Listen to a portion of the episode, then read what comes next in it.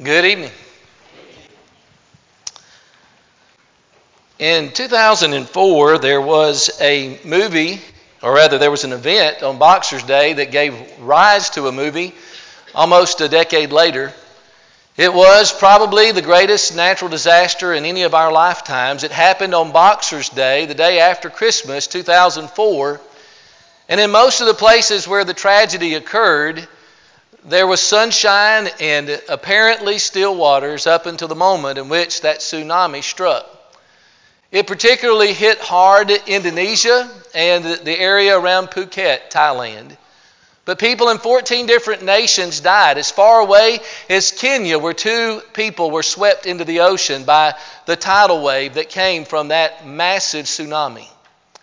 You may not remember much about that depending on your age, but maybe you've seen the movie The Impossible.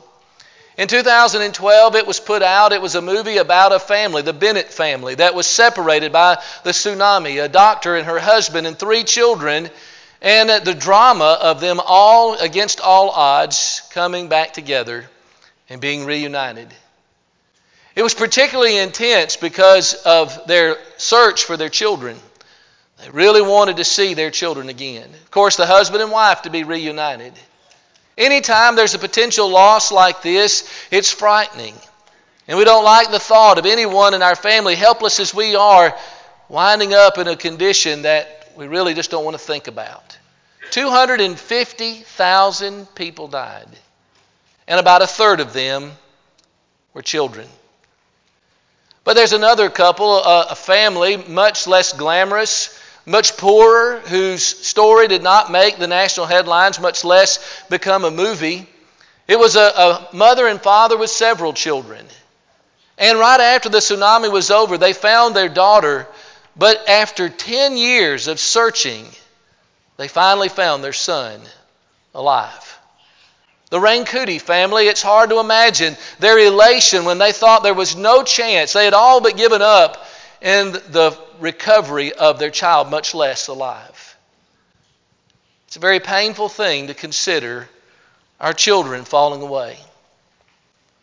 It is hard for us to consider the thought of anybody in our family leaving the Lord.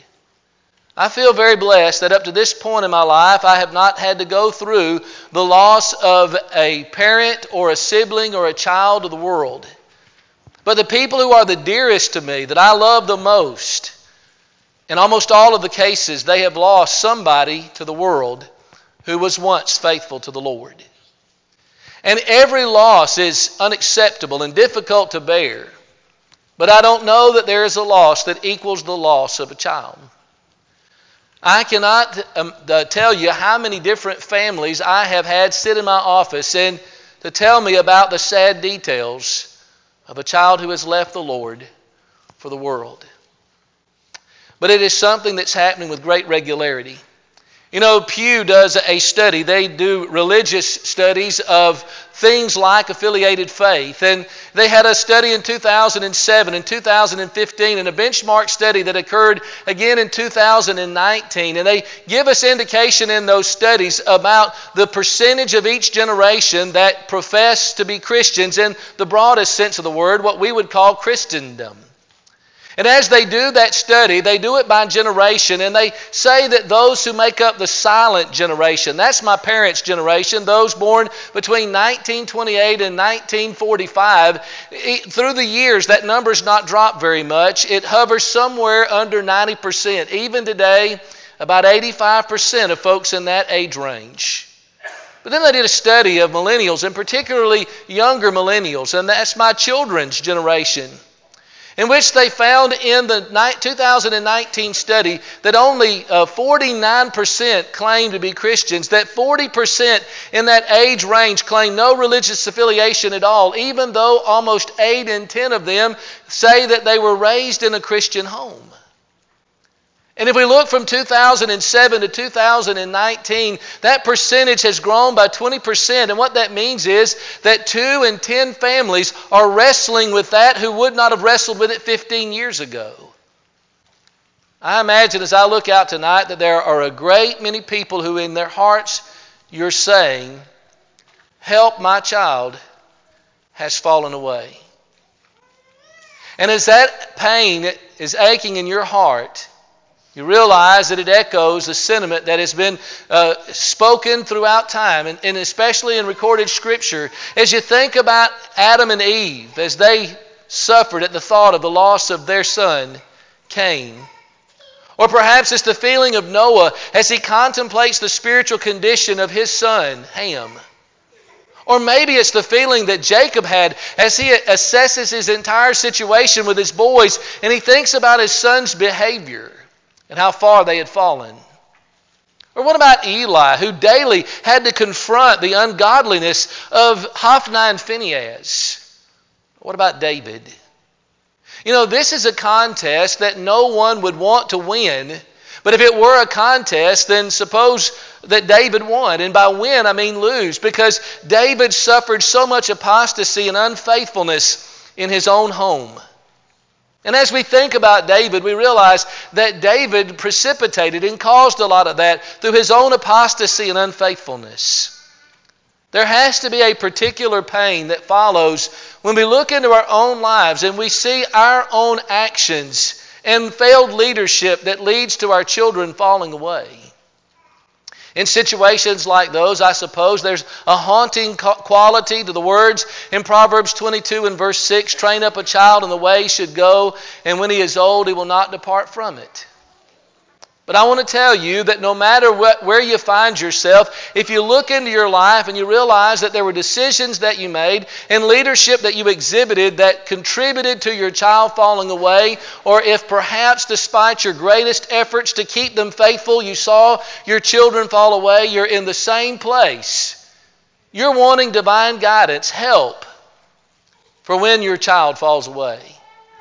Is there a place that we can look in Scripture? Is there somewhere that can guide us?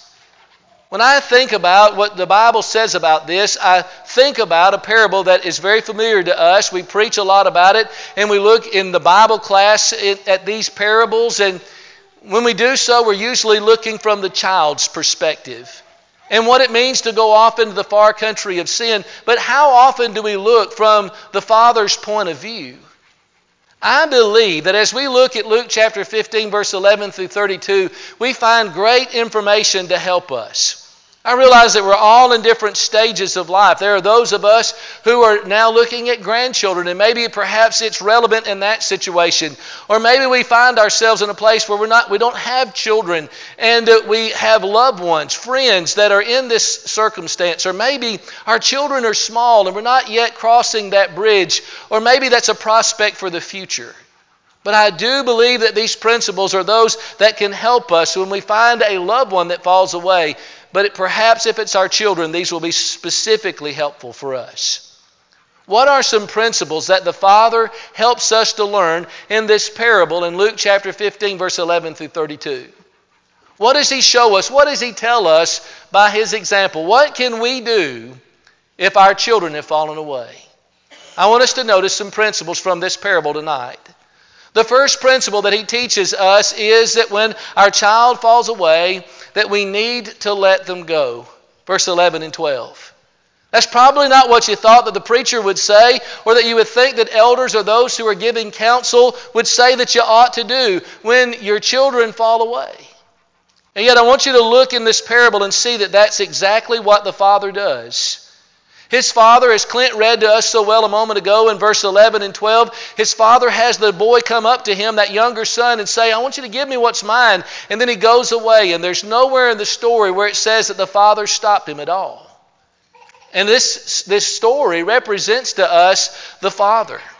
It represents to us those that are shown through the shepherd and the woman and Jesus, those who love uh, those tax collectors and sinners. God understands what that feels like. God gave perhaps the hardest assignment to Hosea. Hosea, who had an unfaithful wife, a wife who left the Lord. And yet through that, God is illustrating the, the struggle that He had with His children who had fallen away. And so He says in Hosea chapter eleven and verse eight, "How can I let you go, O Ephraim? How can I surrender you, O Israel? How can I make you like Admah? How can you be to me like Zeboim?" Those are two cities in the valley of Zoar when Sodom and Gomorrah are destroyed. He's saying, how can I let you be like that? He says, "My passions are kindled within me." When we see the Father in this parable, He's like the Father in heaven. In Hosea chapter eleven, He is saying, I don't want you to go. And I want you, through my word, I want you to know how I feel about the consequences of sinful choices that you make, but I'm going to let you do what it is that you have decided to do. It's a very basic principle about how God has made us. God has made us with the ability to make choices, and He will let us decide what we'll do. Moses in Deuteronomy thirty and verse nineteen says, I called a record against you this day, heaven and earth, that I have set before you life and death, blessings and cursings. Only choose life, that both you and your children may live. Joshua says, if it seems evil unto you, choose this day whom you will serve, whether it be the gods which your fathers served on the other side of the river or the gods of the Amorites in whose land you dwell. But as for me and my house, we will serve the Lord. Or as Elijah says, if the, if the Lord is God, then follow Him. It can be very difficult for us not to try to lean on how the relationship was when we were younger parents and our children were small. And maybe it is that there's the last thing we want to do is let our children go into darkness without a fight. And so maybe we'll try anger and we'll try arguments and we'll try manipulations and threats and bribes. Anything we can do to keep them from going into the darkness. I'm not saying that it's an easy thing to do. But you know, God says that at the end of the day and at the end of the life, I'm going to let you decide what it is that you are going to do. You know, if the Bible is telling us that there's training that goes on in our home, it implies an end of the training. Ephesians chapter six and verse four, there comes a time when we must allow our children to make their own choices, good or bad, for success or failure. It's a surprising principle, but I believe it's a sound one. In this parable, the Father teaches us that when our children fall away, one thing that we can do is let them go. My mom used to tell me all the time that there are two types of people in this world. There are those who learn from their own mistakes, and there are those who learn from others' mistakes. And her point is, it's better for you to be the one that lets other people show you the way not to go. But sometimes all of us find ourselves in a place where we have to learn the hard way. That was the prodigal son. A second principle that is given to us in this parable from the Father is that when your child falls away, you need to guard your character.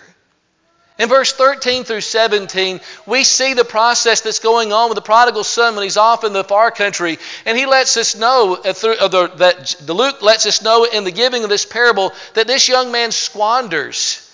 He spends all, he suffers, and in his own words, he sins. In verse seventeen, when he looks and he examines himself, there's one thing that comes to his mind, and that's the way his father was.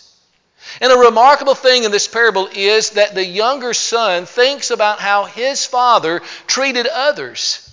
Do you see that in verse seventeen? As he thinks about the character of his father, he goes, how many of my father's hired servants have bread enough and to spare? And so when he thinks about his father's conduct, he sees that which is sterling. He sees a man who's doing what's right, and that had to make it easier for him to come back home, to return.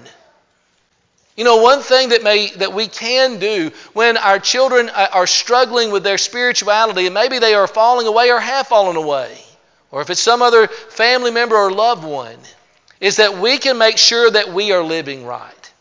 That's an area where we can focus. When our children or family members fall away, they may be thinking back to how we are conducting ourselves. And if we're not conducting ourselves as we should, that's an area where we can work while we're waiting for them to come back home. We need to focus on our living righteously, being faithful. Not just faithful to attend the church services, but faithful in our everyday lives. Not to sin with our tongue or to sin with our attitude or to be in a position to where we could be accused of being hypocritical. As the son thinks back to his father, he sees one of great character. And that's something that we can focus on. It's being the very best people that we can be so that it makes it easier for them to come home. A third principle that the Father teaches us in this parable is that what we can do when our child falls away is we can be approachable. This is akin to the last observation. In verse eighteen through twenty, when this younger son is, is processing where he finds himself because of what he has done and squandering and living that prodigal life, He thinks back to his father, and what he sees is one who he can have a compassionate ear with. When he thinks about his father and how his father was, he sees that here's a man that he can go back to. And while the younger son is wondering whether or not he is worthy of compassion, there never seems to be a question in his mind as to whether or not his father was willing and able to give it. Even at his lowest point, he could still refer to him as my father.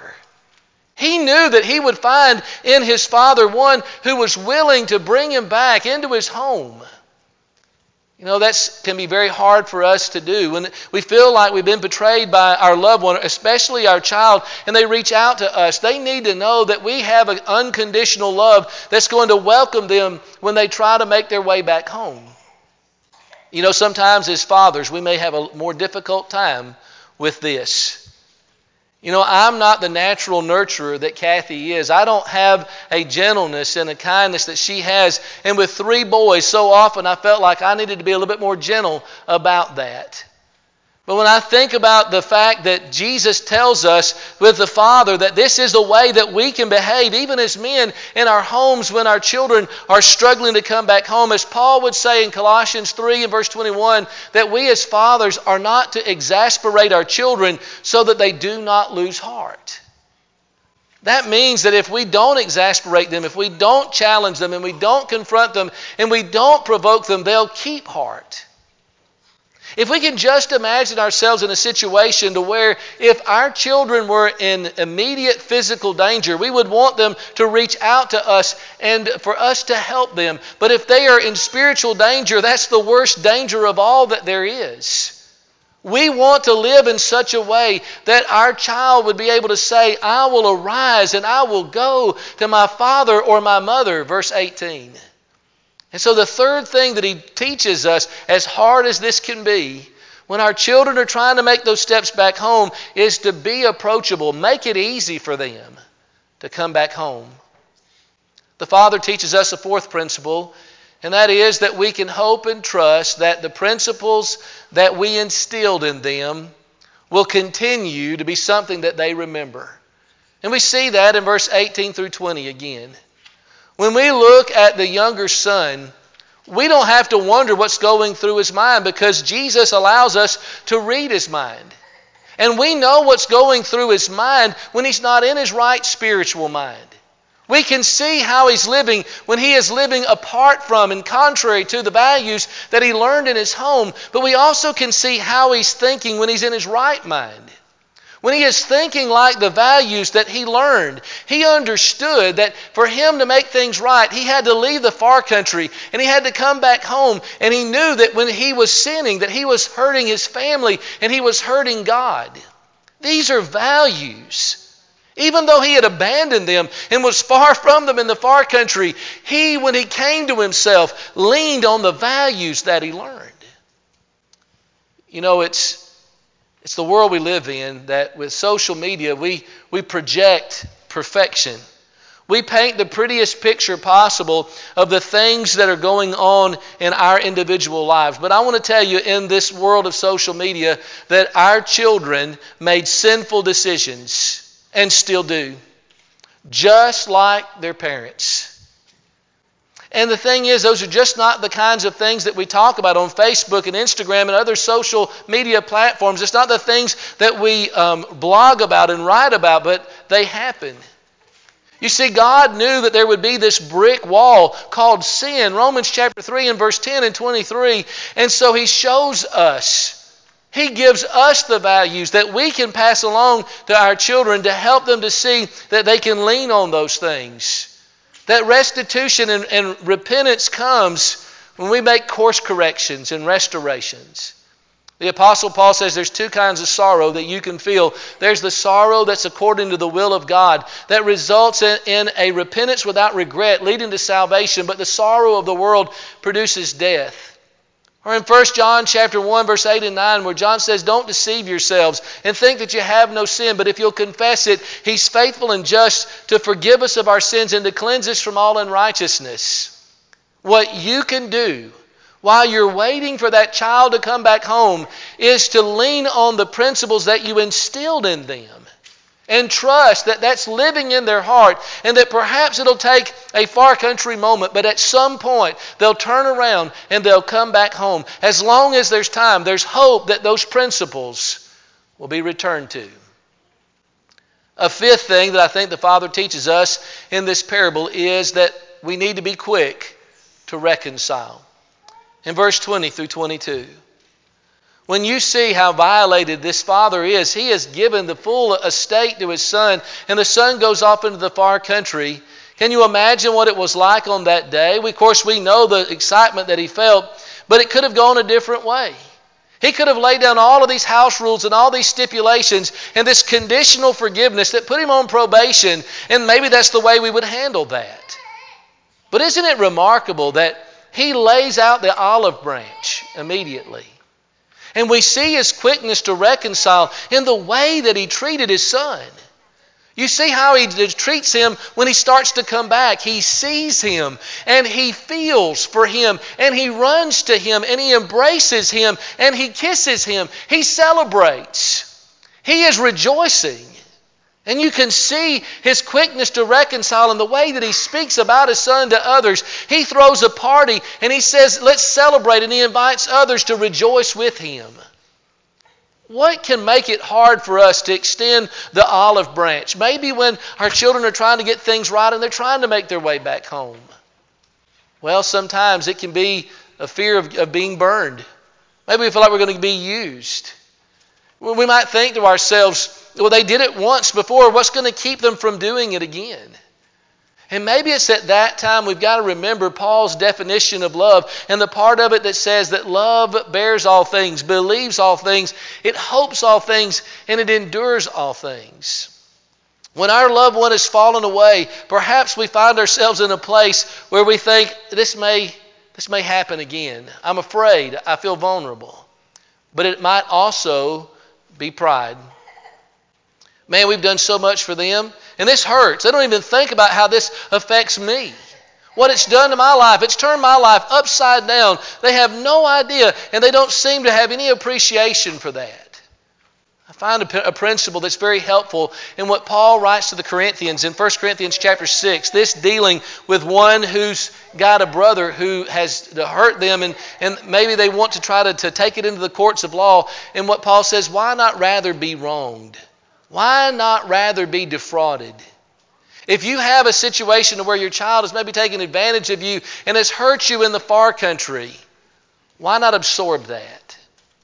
Or, or maybe it is that we have a fear that we're going to be too soft on sin. Again, you think about what Paul writes to the Corinthians, and in that first letter, there's a man who has his father's wife, First Corinthians chapter five, and Paul says, you've got to take action and make sure you can get this brother back. And they do take the action. And it seems to me in Second Corinthians chapter two that this is the man, and now he's trying to come back. And the Apostle Paul warns them to be very careful. What he says is, don't make sure that you show him comfort and love, lest he be overwhelmed with excessive sorrow. Reaffirm your love for him. Maybe there's two extremes in which we can treat uh, our child when he's uh, in the far country of sin. Maybe we may be tempted to comfort and condone them in living in moral sin, or if they leave the church for the world. But on the other end, we can be too harsh, and we can make it difficult for them to make the decision to come back. I believe the Father makes it very clear that we can help our children for spiritual recovery if we are quick to reconcile. But there's a sixth principle that I think we learn from the Father in this story, and that is, don't neglect your other children. Now, the Father in this parable doesn't do that, and that's remarkable to me. You know, all the, the backstory is not given to us in the parable of the prodigal son, but you've got to assume that a man who's accumulated an estate that he can give to his children had an occupation, if it's farming or something else. But here's a man who is able to keep at work with his occupation, and he still keeps and maintains a relationship with his son who is at home. And yet he still has an eye out for the anticipated return for the boy who is left home. The father could be legitimate in his expression in verse twenty-eight when he says to his son, "Son, you have always been with me." It seems to me that the older boy's complaints are not warranted. They're not fair. The charges that he brings against his dad, that his dad was not only waiting for the prodigal to come back home, but he was still loving and caring for his son. Verse thirty-one. It can be a very difficult thing for us to do, not to pour all of our energy and our emotion into that child or children who have fallen away. And it can be that our faithful children feel like we just don't aren't paying attention to them, or we're not as invested in them.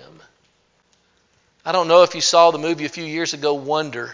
It's a sweet little movie. It's a, a movie about a boy who has Treacher-Collins syndrome that causes a facial deformity.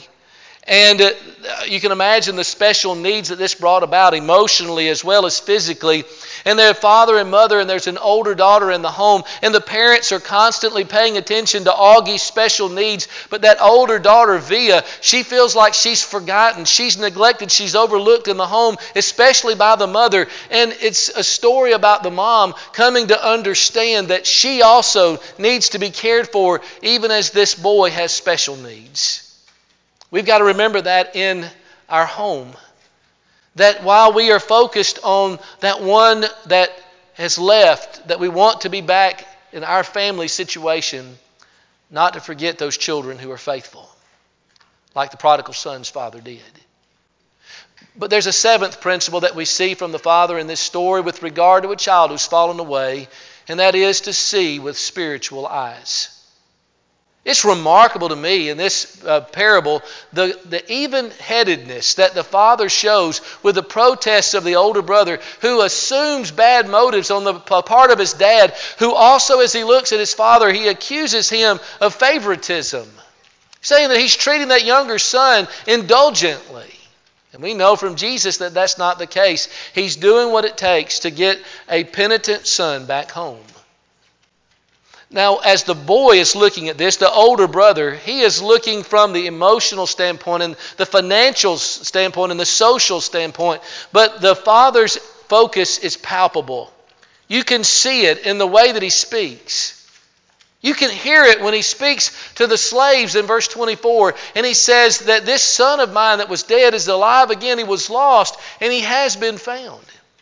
You can hear it as he defends his actions to the older brother in verse thirty-two when he says, "It was necessary for us to celebrate and rejoice because this brother of yours was dead and has begun to live again. He was lost and he has been found." When our children fall away, our adult children, as they've gone away from the Lord, even if it happens before that time, we may be embarrassed. We may be afraid of our family, our spiritual family or our physical family finding out. Or maybe we're wrestling with guilt and, and perhaps we're, we're thinking about the fact or the idea. We convince ourselves that we are somehow failures in that. Or maybe we feel anger and frustration. Or it could be that in this circumstance that we have lost financially and our world has been rocked by the actions of that prodigal who has left home. But what the Father shows us is that our focus above all else needs to be on eternity and on the soul of that child. That's what's more important than anything else that we see in our lives as this is occurring. That parable is about repentance and restoration. It's about a father who is eager to forgive. And that's perhaps our favorite part of the story, is seeing a father who is eager to run and embrace us. What do we do when our children or any loved one falls away? But especially when it has to do with one that we help bring into this world, who we know is going to be eternal, who is, who lived in our homes for all those years. I would like to be able to say that I could give you a foolproof uh, plan that would keep your child uh, from staying in the far country, that would cause them to come back home. But I would remind you that when the Bible speaks of our Heavenly Father, it says that He is perfect. He is better than any father or mother could ever be, and yet He has sons and daughters who have left Him and are in the far country. But he gives us some principles, I think, that help us to have our best hope. Os Guinness says that in, in terms of distance, the prodigal's pigsty was the farthest point from the father's house. But in terms of time, that pigsty was the closest distance to the Father's house. And I believe that what Guinness is saying is, it may seem like in this moment that your son or your daughter is so far away that there's no way to reach them. But it may be that they're just about to come to themselves. Maybe they're about to hit rock bottom and they're ready to come back home. We have got to be ready for that moment. And in this parable, I believe there are principles that can help us with that. Maybe it is that I'm speaking to someone tonight who is a prodigal. Someone who recognizes that you're not where you need to be. And perhaps you're wrestling with a decision to make things right, and maybe you feel like you've gone too far and you've done too much, and the Heavenly Father is just so displeased. There's no way He could do what this story says He will do. But Jesus is illustrating the heart of the Father in that very fact. What will He do if you make the step to come back home? Figuratively speaking, He will see, He will feel, He will run, He will embrace, He will celebrate you. There will be joy and acceptance. And as we see, every time someone makes that decision here, you have brothers and sisters who are not like that older brother, but those who are willing to celebrate your return. Maybe tonight that's the decision that you need to make to come back to Him. You realize that it's time to come back. He's waiting for you. This is your invitation. Won't you come as together we stand and sing?